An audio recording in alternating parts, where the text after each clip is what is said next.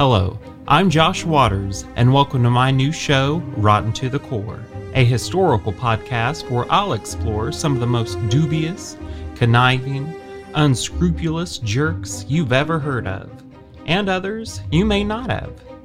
These may not have been the best people, but they're not the worst either. They're just rotten. As you may have guessed, I'm Shane's brother, younger brother, and we've shared this fascination with rotten behaviors since we were kids. It took him into true crime. It's taken me into history. He'd like to stop it. I'd like to know how it works. After years of working in a dementia ward at a nursing home, I've learned that even the sweetest old ladies may have some questionable moves in their past. And of course, I do too. like most siblings, Shane and I would occasionally pick on each other. I remember once, before either of us was in school, Shane was watching the television, probably Unsolved Mysteries. I was hungry and searching through the fridge for something to snack on. I don't remember why, but there was a bowl of black olives there. I instantly saw an opportunity to mess with my brother. I grabbed the bowl and acted like they were the juiciest, sweetest, and most delicious grapes I've ever eaten. I handed them to Shane and told him to try some. I was fully aware he absolutely hated olives. He has a particular palate. The look on his face when he grabbed a few and started to chew and realized, poor guy. If they were allowed to at the time, I'm sure he probably would have called me a rotten brother, or worse. I believe that was towards the start of our sibling struggle to one up the other. Never anything horrible, though, but if we saw an opportunity to do something rotten to the other harmlessly, we would take it pretty excitedly. But I want to know why are we like this? Why do we go out of our way for this stuff? And how do we do it so easily? And why are these stories so interesting, so enraging, and so funny? Sometimes all at once, like when the notorious conman George C. Parker, aka James J. O'Brien, aka Warden Kennedy, sold the Brooklyn Bridge, which he didn't even own, hundreds of times. He also sold Ulysses S. Grant's tomb, city parks, and all kinds of other real estates that already belonged to the general public. Well, you know that old saying, and if you believe that, well, then I have a bridge to sell you. That's a reference to George C. Parker, the guy who would sell you anything, absolutely anything, whether he owned it or not. Close your eyes and imagine you're an Irish immigrant landing at Ellis Island in 1925. You're tired, seasick, and you've been wearing the same clothes for the past five weeks. All of the money you have in the world is in your front pocket. You were sick of Ireland, you were sick of your rotten brother and your rotten cousins. But little did you know, someone even more rotten was waiting for you in New York. All you know is this is the land of opportunity. If you make the right connections, you work hard, you can do anything in America. You can become anyone, and you can become rich. Right before you get off the boat, one of the deckhands informs you of a once in a lifetime opportunity. He won't tell you what it is, but he gives you directions to find a man named James J. O'Brien, or Warden Kennedy, or Mr. Roberts, or whatever he happens to be calling himself on that particular day. These names were all aliases used by one of the most successful con artists in American history, a native New Yorker named George C. Parker. Step right up. Step right up. Step right up and be a winner right here. Before you know it, you are lured into a false sense of security and handing over the majority of your life savings. For some, that meant $75. For others, up to 5,000 or more. To a man claiming to be the owner of the bridge, in exchange for partial ownership of the Brooklyn Bridge.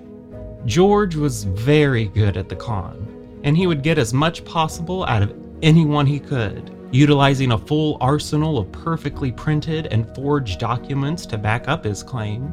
His predominant marks were immigrants and tourists, but Parker would con just about anyone he could given a chance.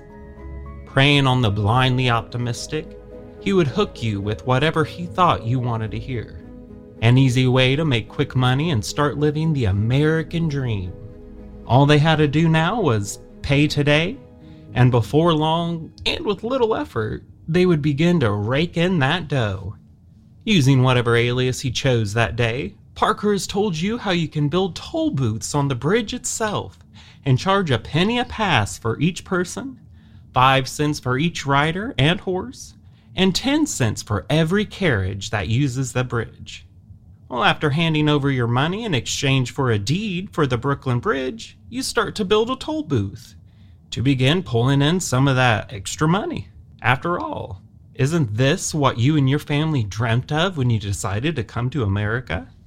Now, there was, at a time, that the Brooklyn Bridge did have a toll. Back in 1883, when pedestrians had to pay a penny one way to cross, five cents for a horse and rider, and ten cents for a horse and wagon, well, with tens of thousands of crossers daily, you can see how lucrative it could be to have a piece of that income, especially in a time when $1 would be equal to 16 in today's market. But that pedestrian toll was repealed in 1891 under pressure from civic groups and commuters. However, George Parker continued to con people into buying a portion of the Brooklyn Bridge until he was eventually caught in 1928, 37 years after the toll was removed. Suddenly, in the middle of building your booth, the police come up to you asking, Why are you crowding the bridge with construction material and for all of your permits? You just simply explain to them that you're the new partial owner of the bridge and show them your deed. Well, they inform you then that you've been swindled and begin to dismantle your booth and crush your dreams of hitting it big in the United States. You try to get the police to help you find justice, but due to the population and getting swindled being viewed as a civil issue, not a legal one, the police waste little time knowing their efforts would be in vain. George C. Parker was born in New York City on March 16, 1860, to Irish immigrant parents. George could still achieve his high school diploma as one of eight children. I couldn't find much on his family or early history beyond that. Just out of curiosity, I did discover that he was a Pisces, and in my research, I also found that they can be materialistic and money minded. They also tend to be more hesitant to express their genuine emotions and thoughts more than the average person. Being one of eight children in a very low income household, I believe gave George a stronger drive to succeed more than a solid moral compass. Parker is one of the most successful con artists in American history, at one point claiming that he sold the Brooklyn Bridge twice a week for nearly decades, said fellow inmates. And you know that phrase, if you believe that, then I have a bridge to sell you. Well, that's a reference to Parker. He would change his name, appearance, and voice, all to con his marks into giving him as much of their money as they could part with. He would in turn give them one of his perfectly crafted deeds, and voila! You both walk away better off. Him counting his pay, and you with a fake document and a lie that you would soon discover. Well, the Brooklyn Bridge isn't the only con that Parker would pull. Oh no. He pulled off a few rotten moves in his day. He was going as far as pretending to be Ulysses S. Grant's grandson, setting up a fake office for his real estate affairs, even conning people into buying a share of the deed, and for help to pay for upkeep and restoration of Grant's tomb it really boils down to that they would have partial ownership of the tomb and responsible for its care. When they started to perform that maintenance, though, police would inform them that Grant's tomb was owned and managed by the National Park Service and couldn't be owned by private citizens. You may be thinking, how could anybody fall for these cons? Just remember, most of his victims were not familiar with the United States, let alone New York City. I think of all the scams used by con artists as our version of spam emails. Yes, most of us know that some faraway prince is not waiting to transfer a large amount of money to us tomorrow in exchange for a few hundred today. But every once in a while, someone does. Well, those are the types of people sought after by these rotten men and women. Parker was successful, but we aren't aware of the number of times he was refused. Someone with his ego wouldn't have boasted his failures too often. And no, he didn't kill anyone or cause bodily harm. But this guy was just rotten to the core. I'm baffled just that someone could do that to somebody already struggling. Not only that, but to walk away with no remorse at all. Hopefully, that was a mistake those gullible enough to fall for his cons only made once. Parker was caught several times during his career as a con artist. On New Year's Eve in 1908, George was in the courthouse after being arrested and caught for fraud. The current sheriff, Flattery, had just walked in from the cold and set his hat down near Parker. The sheriff then left the room, and Parker quickly donned his hat and coat and made his way out of the courthouse but not before wishing everyone a Happy New Year on his way out. Well, everyone in the courthouse just assumed it was the sheriff and thought nothing of it. I mean, who would have the audacity to pull a stunt like that in a courthouse full of police officers? Well, George C. Parker, that's who. George was finally caught and sentenced due to forging a lousy check. The current rule of law was three strikes, you're out policy, resulting in a mandatory life sentence in prison, upheld by Judge McLaughlin of the Kings County Court.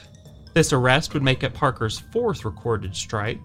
Parker pleaded guilty to grand larceny in the second degree in December of 1928 and then was sentenced to spend the rest of his life in Sing Sing prison along the banks of the Hudson River. Well, due to his four strikes, Parker was deemed unrehabable, also being 68 at the time. Sentencing for the rest of his life wasn't really expected to endure for that long. He did seem to cope with his new living situation in prison quite well. He often would be found reminiscing with other prisoners and even guards about all of his successful cons. Parker would spend the next eight years within the confines of Sing Sing until he passed in 1936. Parker is one of America's most successful con artists and one of history's more rotten members. Intrigued with how someone like Parker's mind works, I did look up the psychology behind a con artist's brain. They tend to have the same three characteristics. Psychologists classify psychopathy, impaired empathy or remorse, narcissism, and manipulation all as dark personality traits. Those are what allow the con artist the ability to walk away without feeling any remorse or guilt for what they've done. Mix that with an overly inflated ego, and you have the psychological profile of a rotten man like George C. Parker. Remember, the next time something seems like it may be too good to be true, make sure it's accurate before handing over your money. Someone may be lining their pockets while you walk away with something rotten. Thank you again for listening. This is Joshua Waters, and this is Rotten to the Core, a historical podcast. Thank you.